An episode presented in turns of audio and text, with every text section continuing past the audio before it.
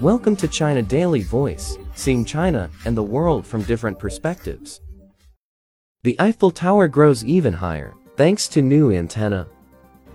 The Eiffel Tower grew by 6 meters nearly 20 feet on Tuesday after engineers hoisted a new communications antenna at the very top of France's most iconic landmark.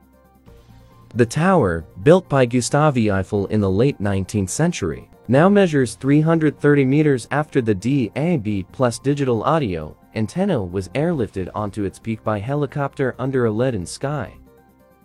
Live television images showed the helicopter lowering the antenna onto its base atop the tower, where workmen made it secure in an operation that lasted less than 10 minutes. The Eiffel Tower was 312 meters 1,024 feet high when it was inaugurated on March 31, 1889. During its construction, the Eiffel Tower surpassed the Washington Monument to become the tallest man-made structure in the world, a title it held for four decades until the Chrysler Building in New York City was topped off in 1929. The wrought iron lattice tower is among the most visited tourist sites in the world, according to TripAdvisor. It has, however, also been used for broadcast transmissions for more than 100 years, with the height of its pinnacle changing numerous times as aging antennas were replaced.